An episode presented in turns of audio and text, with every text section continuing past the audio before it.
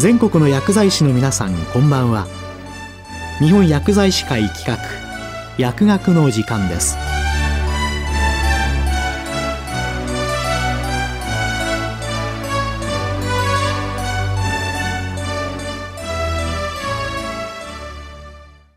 今日は最近の副作用情報から医薬品医療機器等安全性情報378号、379号について、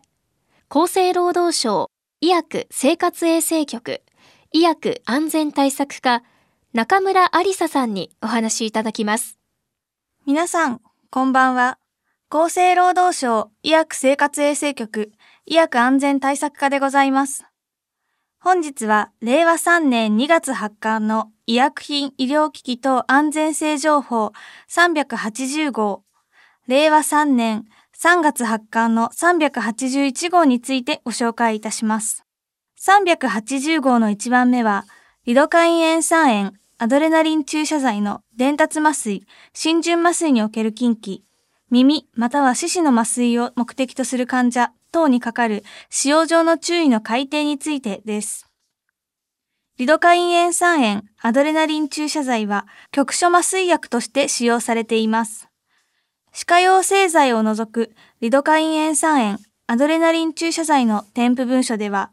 近畿の伝達麻酔、浸潤麻酔の項に、耳、四肢、または陰茎の麻酔を目的とする患者、壊死状態になる恐れがあるが設定されていました。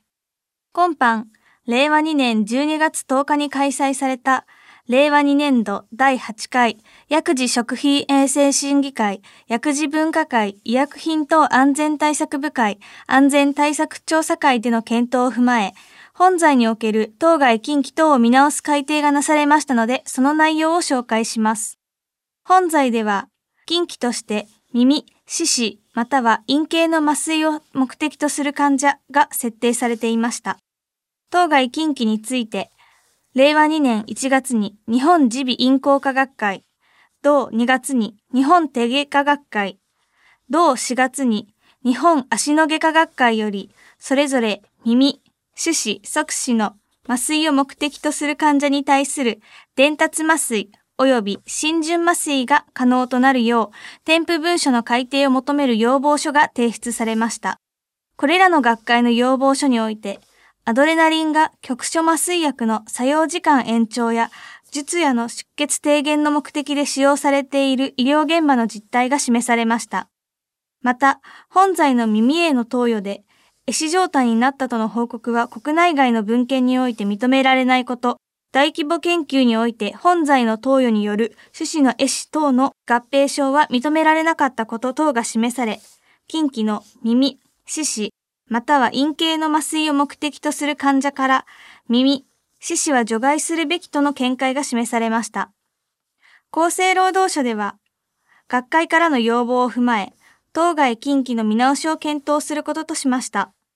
一つ目に、近畿、耳、四肢、または陰茎の麻酔を目的とする患者から耳、四肢を除外することについてです。今回、関連ガイドライン、国内外の標準的教科書、公表文献等を調査した結果、代表的な国内外の標準的教科書及び米国ガイドラインにおいて、アドレナリン外遊局所麻酔薬は耳、四肢への投与は推奨、または麻酔方法の一つとして示されている。耳については、複数の血管により血流が保たれており、本剤投与後に虚血が生じることは考えにくい。四肢については、一定時間経過後には血流は回復し、後遺症を認めないとの報告がある。これらの結果を踏まえ、安全対策調査会は、近畿、耳、四肢、または陰茎の麻酔を目的とする患者から、耳、四肢を除外して差し支えないと判断しました。二つ目に、血行障害や低血流量が想定される患者について、身長投与の項にて注意喚起することについてです。近畿、耳、四肢、または陰茎の麻酔を目的とする患者から耳、四肢を除外して差し支えないと判断したものの、血行障害や低血流量が想定される患者については、本剤の投与に際して注意が必要と考えられることから、身長投与の項に注意喚起することが必要であると判断いたしました。アドレナリンの薬理学的基準により、局所の血流現象が想定されること、国内副作用報告が少数ではあるが報告されていること、文献においても死死の絵師を報告する症例報告が認められていること。三つ目に、アドレナリン注射剤の添付文書についてです。局所麻酔薬の作用延長、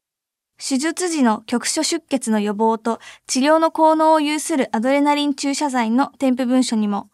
適用上の注意の項に、局所麻酔薬に添加して用いる場合には、耳、四肢、または陰茎に投与しないことが設定されていました。そのため、アドレナリン注射剤の添付文書についても、本在添付文書の改定内容と整合を取るよう改定するべきであると判断されました。医療関係者の皆様におかれましたは、今回の改定の趣旨をご理解いただくとともに、リドカイン塩酸塩、アドレナリン注射剤を用いて、耳または四肢の伝達麻酔、浸潤麻酔の検討をされる際は、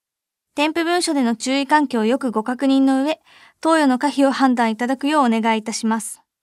引き続き、リドカイン塩酸塩、アドレナリン注射剤の適正使用にご協力をお願いいたします。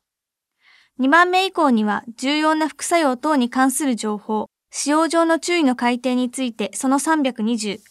市販直後調査の対象品目一覧を掲載しています。これらの詳細については、医薬品医療機器等安全性情報385をご覧ください。冊子は厚生労働省や PMDA のホームページ、PMDA メディナビからダウンロードすることができます。続いて381号の1番目は、添付文書の電子化についてです。2019年の医薬品医療機器等の品質、有効性及び安全性の確保等に関する法律、薬機法の改正により措置されることになった添付文書の電子化の運用が本年8月1日から開始されます。本号ではこの添付文書の電子化についてご紹介しております。医薬品の適正な使用や安全性に関する情報提供については、最新の科学的知見に基づいた情報を提供することが必要ですが、これを紙媒体で提供する場合には、卸売販売業者や医療機関等の在庫品に同梱された添付文書等は改定前のままとなっていることも多く、最新の情報を提供することが困難な状況にありました。また、多くの同一医薬品等が医療機関等に納入されている状況において、添付文書がすべての製品に同梱されている状況は、紙資源の浪費につながっているといったご指摘もありました。こうした問題点を踏まえ、医薬品等の適正な使用や安全性に関する情報提供について、これまでの紙媒体での情報提供は原則として廃止されることとなりました。紙媒体での情報提供に変えて、医療用医薬品、主として一般消費者の生活のように供されることが目的とされている医療機器を除く医療機器、及び再生医療等製品の使用、及び取扱上の必要な注意等の事項、注意事項等情報については PMDA のホームページでの公表といった電子的な方法による情報提供が基本となります。また、医薬品等の販売放送単位の容器等に記載された符号 GS1 バーコードをスマートフォン等で読み取ることで、機構のホームページ上で公表されている最新の情報を閲覧できるようになります。機構のホームページから検索することも可能ですが、簡便なアクセスの方法として GS1 バーコードをスマートフォン等のアプリで読み取ることで、機構のホームページで公表されている最新の情報を閲覧することができます。このアプリについては、一般財団法人流通システム開発センター GS1 ジャパン、日本製薬団体連合会、一般社団法人日本医療機器産業連合会が共同で開発しています。このアプリは無償で提供される予定であり、その利用が推奨されます。アプリケーションの普及、提供にあたっては、わかりやすいリーフレットや解説動画を機構のホームページに掲載するなど、現場の医薬関係者の方が簡便にアプリを利用できるよう、産業界とも連携して取り組んでまいります。なお、一般消費者に販売等される医薬品等については、一般消費者が使用の都度、その内容を確認することができるようにする必要性が高いことから、従来通り、注意事項等情報が記載された添付文書等による情報提供が引き続き行われます。行政としては、この伝文書の電子化により、医療現場における医薬品等の適正かつ安全な使用がより一層進むことを期待しています。2番目は、肺動脈性肺高血圧症を効能効果とするものに限るシルデナフィルクエン酸塩及び蛍光剤に限るアミオダロン塩酸塩の併用時の安全性についてです。シルデナフィルクエン酸塩は、肺動脈性肺高血圧症、PAH、または勃起不全を効能、効果とする医薬品であり、蛍光剤のアミオダロン塩酸塩は、生命に危険のある心室細動等の再発性不整脈で、他の抗不整脈薬が無効化、または使用できない場合を効能効果とする医薬品です。両剤は併用禁忌に設定されていました。今般、令和3年1月15日に開催された、令和2年度第10回、薬事食品衛生審議会、薬事分科会、医薬品等安全対策部会安全対策調査会での検討を踏まえ、PAH を効能効果とするシルデナフィル、及びアミオタロンの併用禁忌を見直す改定がされましたので、その内容を紹介いたします。まず、シルデナフィルとアミオダロンが併用禁忌とされた根拠について説明いたします。シルデナフィルと同様のホスホジエステラーゼ5阻害薬であるバルデナフィル塩酸塩水和物の製造販売承認審査において、臨床試験にて軽度の QT 間隔延長作用が認められたことから、強い QT 間隔延長作用を有するクラス3高不整脈薬であるアミオダロンとバルデナフィルの併用が禁忌とされました。当該臨床試験ではシルデナフィルについても同様に、軽度の QT 間隔延長作用が認められたことから、シルデナフィルについても同様にアミオダロンとの併用が禁忌とされました。当該併用禁忌について、令和2年3月に一般社団法人日本循環器学会及び特定非営利活動法人日本小児循環器学会より PAH を効能効果とするシルデナフィルとアミオダロンの併用禁忌の見直しを求める要望書が提出されました。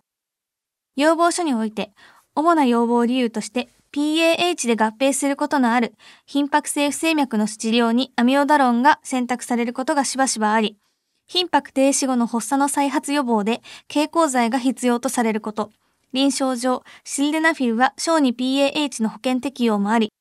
当該患者で重篤な不整脈が発生した場合に、アミオダロンの併用が必要になること等が挙げられています。厚生労働省では、上記の学会から要望を踏まえ、PAH を効能効果とするシルデナフィル及びアミオダロン併用の必要性について、またリスクについてを検討し、PAH を効能効果とするシルデナフィルについては、アミオダロンとの併用投与によるベネフィットがリスクを上回ると考え、安全対策調査会は、両剤の併用禁忌を解除し、併用注意として差し支えないと判断しました。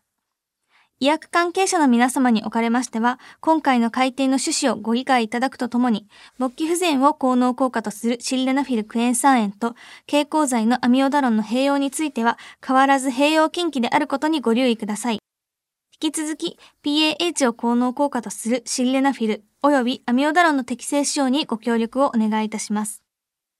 3番目以降には重要な副作用等に関する情報、使用上の注意の改定についてその321、市販直後調査の対象品目一覧を掲載しています。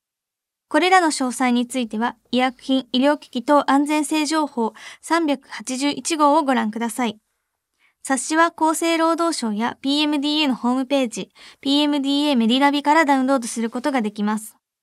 それでは本日の薬学の時間を終わります。ありがとうございました。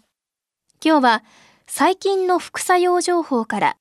医薬品医療機器等安全性情報378号379号について厚生労働省医薬生活衛生局医薬安全対策課中村ありささんにお話しいただきました。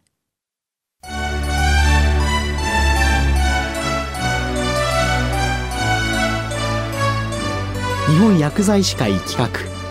薬学の時間を終わります。